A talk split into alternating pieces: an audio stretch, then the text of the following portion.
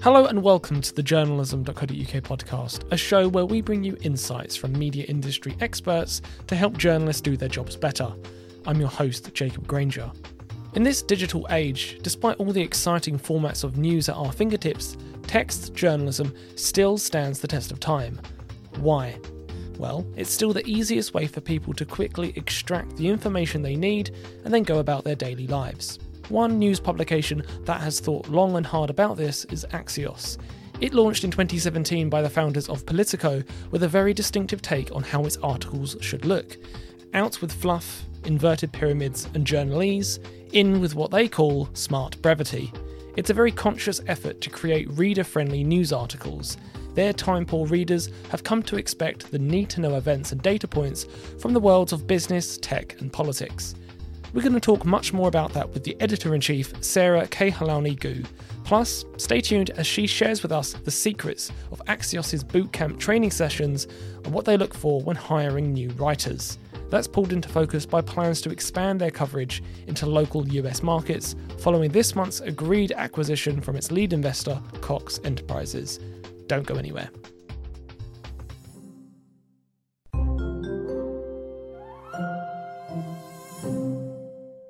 Sarah, welcome to the journalism.co.uk podcast. Thanks so much for jumping on the show.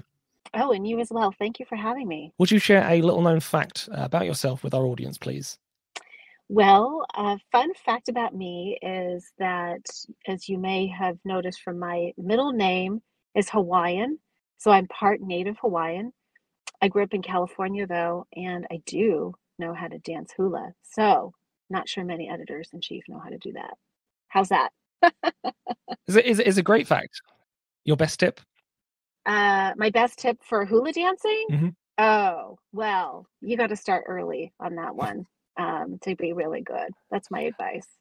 The interesting parallel when I went when I went skiing out in Austria, it, it's very similar. You got to start them very young to get that low sense of gravity, and then it's kind of easier. Like if you start later on in life, it's so much harder. Maybe it's similar. You do need a low sense of gravity for hula dancing too. So there you go. We have something across you know global like that translates so love that According to the last Reuters Digital News Report 2022, 71% of UK news audiences still prefer text over video today. In the US, that figure is 53%. The majority of people still value text journalism because it's a quick and easy way to access information on the reader's terms, and that holds true across all age demographics. Anyone who's been to journalism school should know what an inverted pyramid is the classic formula for writing a traditional news article most important information first, and then keep going in descending relevance to the reader. There's a similar line of thinking here give the reader what they need up front Go on an Axios article though, and you'll see something very different on offer. They use a model called Smart Brevity. It's designed to be reader friendly for mobile readers. There's a few opening paragraphs, but the rest of the article is essentially subheadings and bullet pointed information providing the key events, data, details, and wider contexts. It's a basic but no nonsense way of writing, which leaves it up to the reader to find exactly what they're looking for, but also not to obstruct them with long winding quotes and flashy sentences. I started my career as a newspaper reporter, and you know, we were trained to write for the real estate that we had in a newspaper, in a printed product, in a column specifically, and everything about that production was designed for that medium. And I think it's funny that it's 2022 and I think we've made a lot of mistakes in the media news business where we've thought, okay, we'll just take what we've been doing and try to just slap it onto the internet or slap it into some other digital format without thinking about, well, how is it going to be consumed and what is the best way from the reader's perspective or the li- listener's perspective or the streamer's perspective today to actually consume that. And we're finally, I think, figuring it out, you know, maybe 20 plus years later uh, at the start of this digital evolution how to do that. And our whole reading design is built with that assumption that not only is it going to be read on the phone, but our assumption is that you, the reader, don't have a lot of time, that you're a pretty smart, busy person. And we're going to tell you at the very top of every newsletter how long it's going to take you to read it, And we're not going to waste your time with indulgent details that don't really matter. We just want to give you what the bottom line is and what really matters to you. Mm.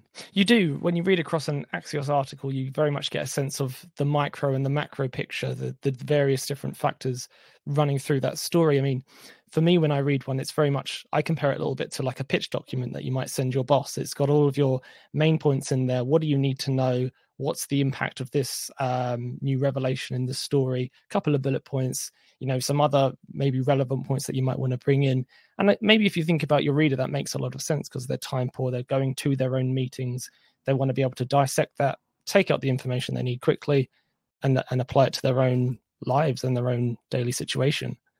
Right exactly and i think that some journalists early on when axios got started uh, about five years ago dismissed this format and thought oh it just looks like thin journalism. It looks like aggregation. It looks like it's not original when in fact all the reporting is the same amount of reporting that would go into any other format.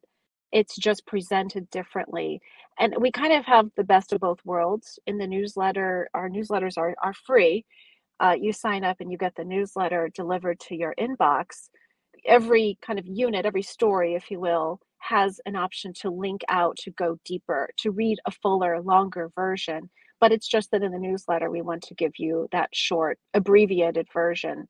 If we're honest about what's changed in news, at least what we're trying to do in news, is that too often I think reporters write for themselves or write for their sources and are a bit indulgent. And they aren't really thinking about the reader's information needs and in what order they need to be and how they need to be presented. So I think we still are able to offer all of that and give readers a few a couple of options instead of just one format. I think we all love to think that someone's going to read to the end of our 2000 word story, but in reality we know that's just not the case. You're 100% right and we even have a word for it, don't we? Journalese and there's a lot to be said about, you know, the the the gem of a story being buried underneath all of these journalistic languages that we tend to use so far down the story when really what the reader wants is to pick out those um, key findings and, and apply it to their own lives. Right. And I, as a reader myself, you know, I still love my Sunday New York Times. I will sit and read it and I will read the print version and I will read a much longer story. But in the Monday through Friday, which is really where we focus, in the morning of those days, the most important way to start your day, I think, with news is um, is something different and it's reimagined. And you know what? It's not all that dramatically different. You you said something really interesting on maybe an, an early internal resistance to this idea. How did you overcome that or maybe prove them wrong? Because it's kind of stood the test of time. Yes, well, I think um, we've also specialized in, you know, I think done a great job rather in who we hire. So we don't hire a ton of entry level journalists and reporters. Uh, we hire experts in their field and we've built coverage around their expertise and, frankly, their ability to break news. And so what we found is that in a, in a especially in today's social media age, people follow individual reporters and people they trust whose reporting they trust and know and get to know because of either their professional interest or their personal interest in a given topic um, rather than you know oh i trust only this institution i trust only this media organization and so we've been very, I think, smart about being able to recruit talent and retain talent and the op- given them the opportunity to own their own newsletter. So whether that's markets coverage or politics, technology coverage, um, even we do some niche areas like science and space. Um, you know, they they the reporters love it because they kind of have their own platform and our readers love it because it feels uh, uniquely for them. They have a relationship or an accountability. If you can respond to a, an email newsletter to its author directly as they can with ours, that feels very powerful. That feels very special. It feels like something you can trust and rely on uh, for your information every day. Is it hard when when when hiring these experts, these very well drilled, experienced journalists, to get acquainted with your very notable and signature identity um, when it comes to your articles. Uh, what I'm really asking you is how do you train these people to write in your very clear and consistent Axios format? Oh, good question. Uh, we have a whole boot camp for our new employees in the newsroom. And everyone goes through it, no matter what your job is. If you're a copy editor, if you're an illustrator, data viz, podcast, uh, you know, reporter, editor, you you are going through what we call smart brevity training. Um, it is a bit of indoctrination, but I think it's a kind one. And you know what's funny is, and maybe surprising, is that it doesn't take people that long. They get it because the essentials of journalism that why it matters is in every story in bold letters. And uh, that is what a reporter has to deliver with every story no matter how they put it together. Um, and the rest is just about kind of prioritization of of information and where it goes. And uh, everybody goes through it. It takes um, a couple hours and we follow up with additional training after someone has been here for a while. We also have training on how to write a lead story we call the one big thing. Um, so training is essential part of um, you know that uh, writing style mastering it learning from others. The editors are also great about enforcing it. And i think what's surprising is that you, we've hired a range of different reporters. Like i mentioned we hire experts but it's not just newspaper reporters it's magazine reporters who used to writing very long articles are able to get it quite quickly and pick it up. And you know honestly I, I think of it as kind of also the screening process when I interview reporters. I, I, I say, like, let's have a candid conversation. Do you feel like you can embrace this? And some are like, you know, have more trepidation about it than others. Um, but, you know, I don't think people would join unless they felt like um, this was something they could adapt to. This is something they could learn something from and um, maybe even enjoy. So um, I think it makes them a lot more efficient actually about the reporting in their work. We talked about the subheadings before, and they actually have an internal term axioms. These are the terms or phrases that you'll see in an Axios article in bold that tee up a section, and there's about 50 of these, like why it matters, reality check, by the numbers, what they're saying, the other side, and so on. These are common themes within their stories. There's no prescribed formula over which ones the reporter should or should not use. That's where the bootcamp training comes in handy, as it helps them pick and choose which ones help tell their story.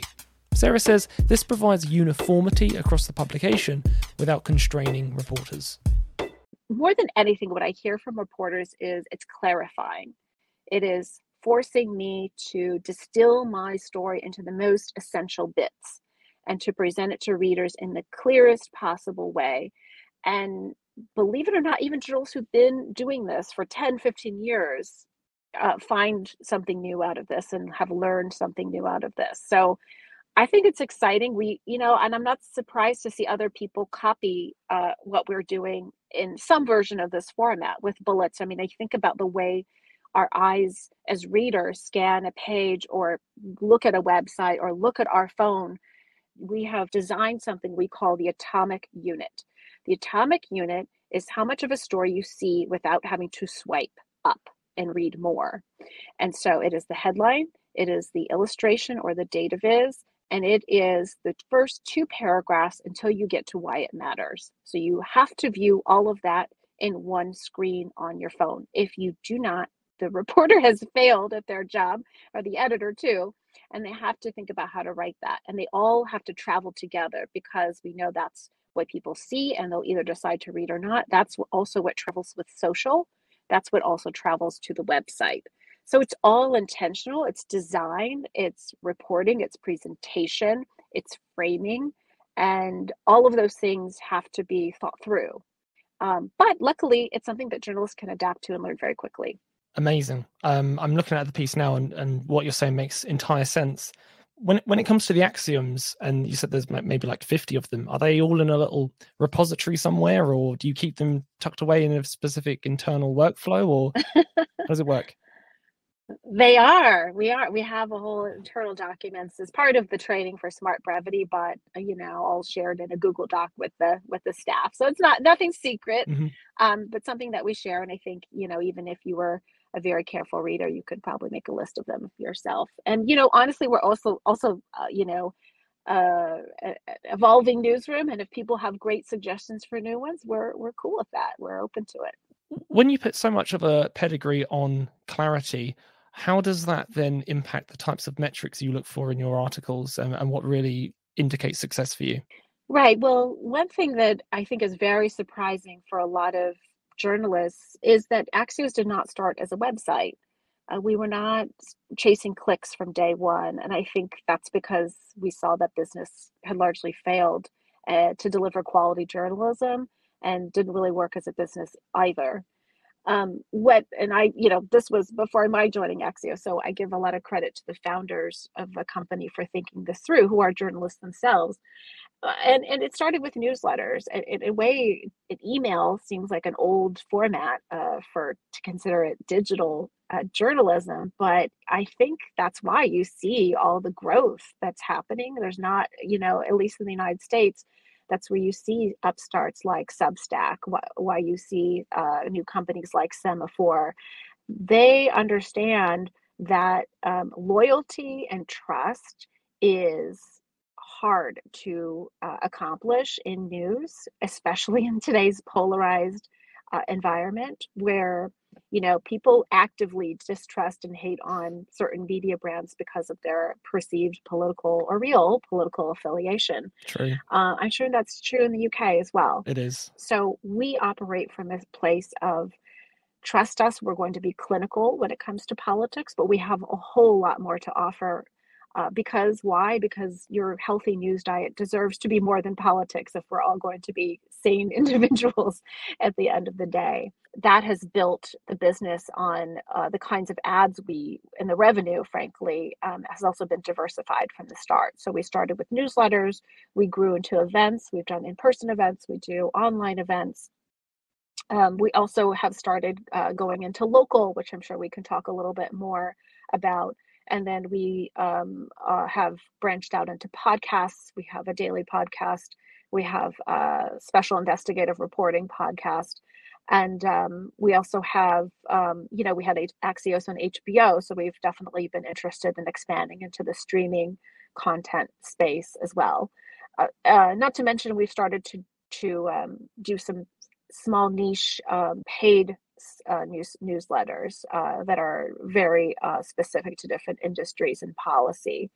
So uh, we're excited about like having our fingers in all those buckets, and each of them is a very diversified revenue stream when you add it all up. It seems to me like Axios would value time on site just uh, by nature of the way that this, the, the the website scrolls. Like one article tends to lead into another, and then you know the longer they spend on the site, you've got those other um, services to promote to them, the podcasts and newsletters, which are obviously revenue generating um, streams for you. So is is time on, on site something you value in particular?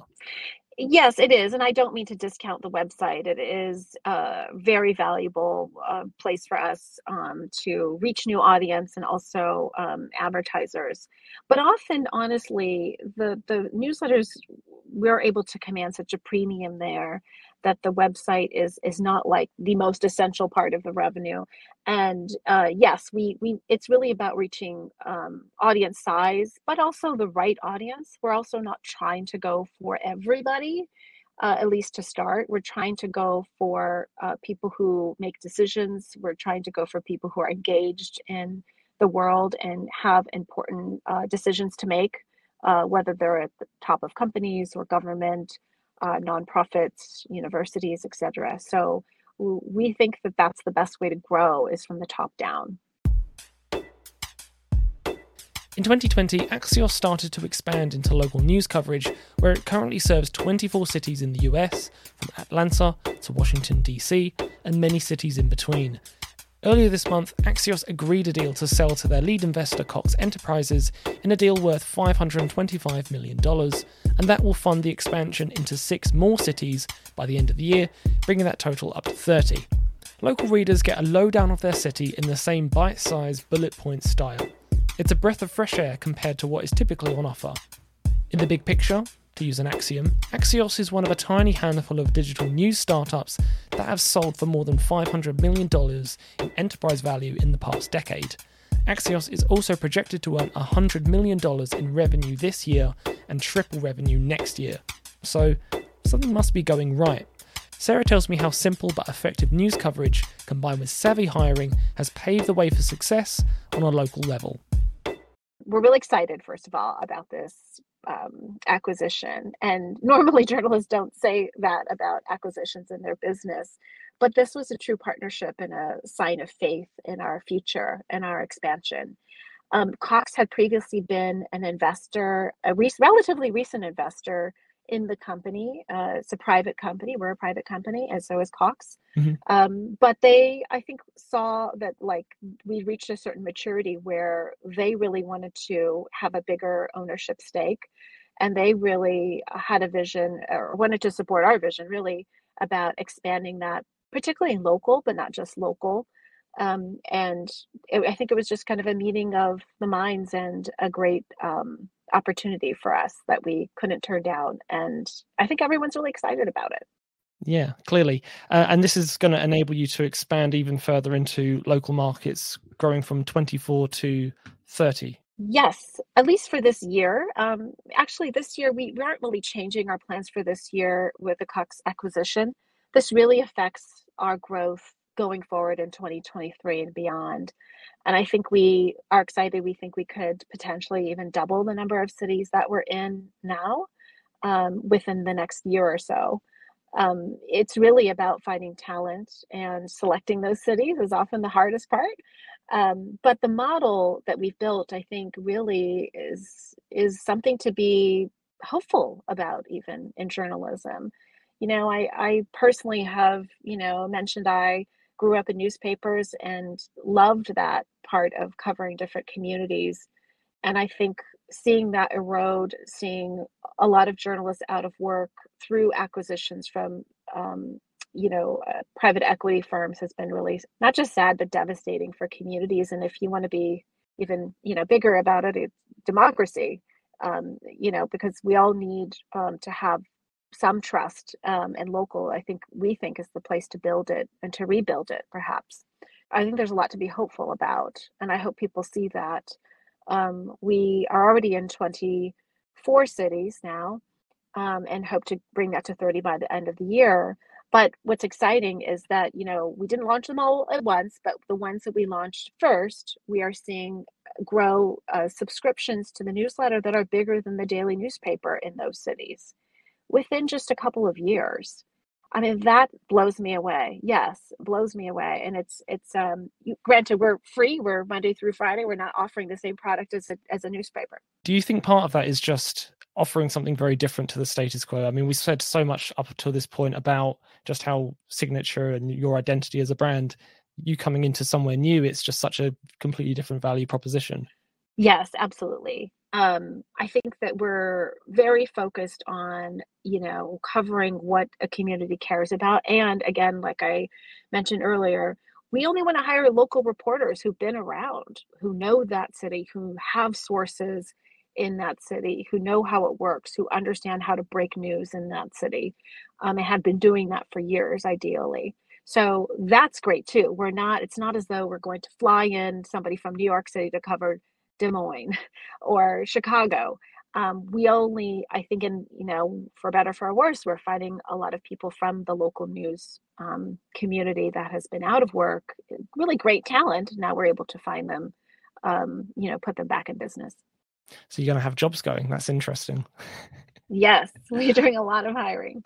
For someone maybe putting in their application to you, what would you suggest? We um, are interested in reporters uh, who are um, who are knowledgeable about a very particular area and that could be i'm the expert on you know uh, the business community in the city of phoenix arizona um, or it could be i am an expert in covering cryptocurrency which we just launched a newsletter on that.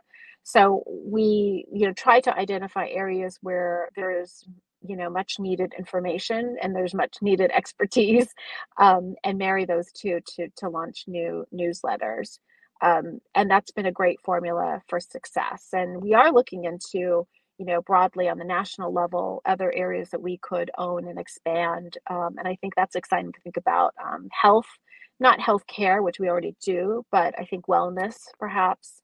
Um, education is another one we know is being dramatically transformed by COVID. and is yet to fully play out and shake out. Um, and that touches every community and is important. I think parents in particular can't read enough of that. And so, anyway, we're, we're the exciting thing is that we are being acquired by a much larger company, but I think we still think like a startup. And if there's a real need, um, you know, people have pitched us. We we started a sports newsletter because there was a reporter doing his own newsletter on sports, American sports. Actually, he covers quite a bit of uh, soccer, football, and uh, cricket, even every, every once in a while. cricket, wow! I didn't wasn't expecting that. I can't say I know a whole lot about that topic. Me neither. But um, but um, but um, he he pitched us and said, "Hey, I've got a newsletter. I'd love to come work for you and take it to Axios." And uh, we ended up relaunching his newsletter as Axios Sports. So same thing with gaming. So I think there's a lot of entrepreneurial journalists out there who have ideas. Maybe they've started something on their own and want to be part of something bigger. So I'd say that's my advice. You can pitch me. Love that. What's been maybe your biggest takeaway in the growth of the Axios local market model? It's been great to see how the reporters we've hired in every city have really tailored it to what their city cares about.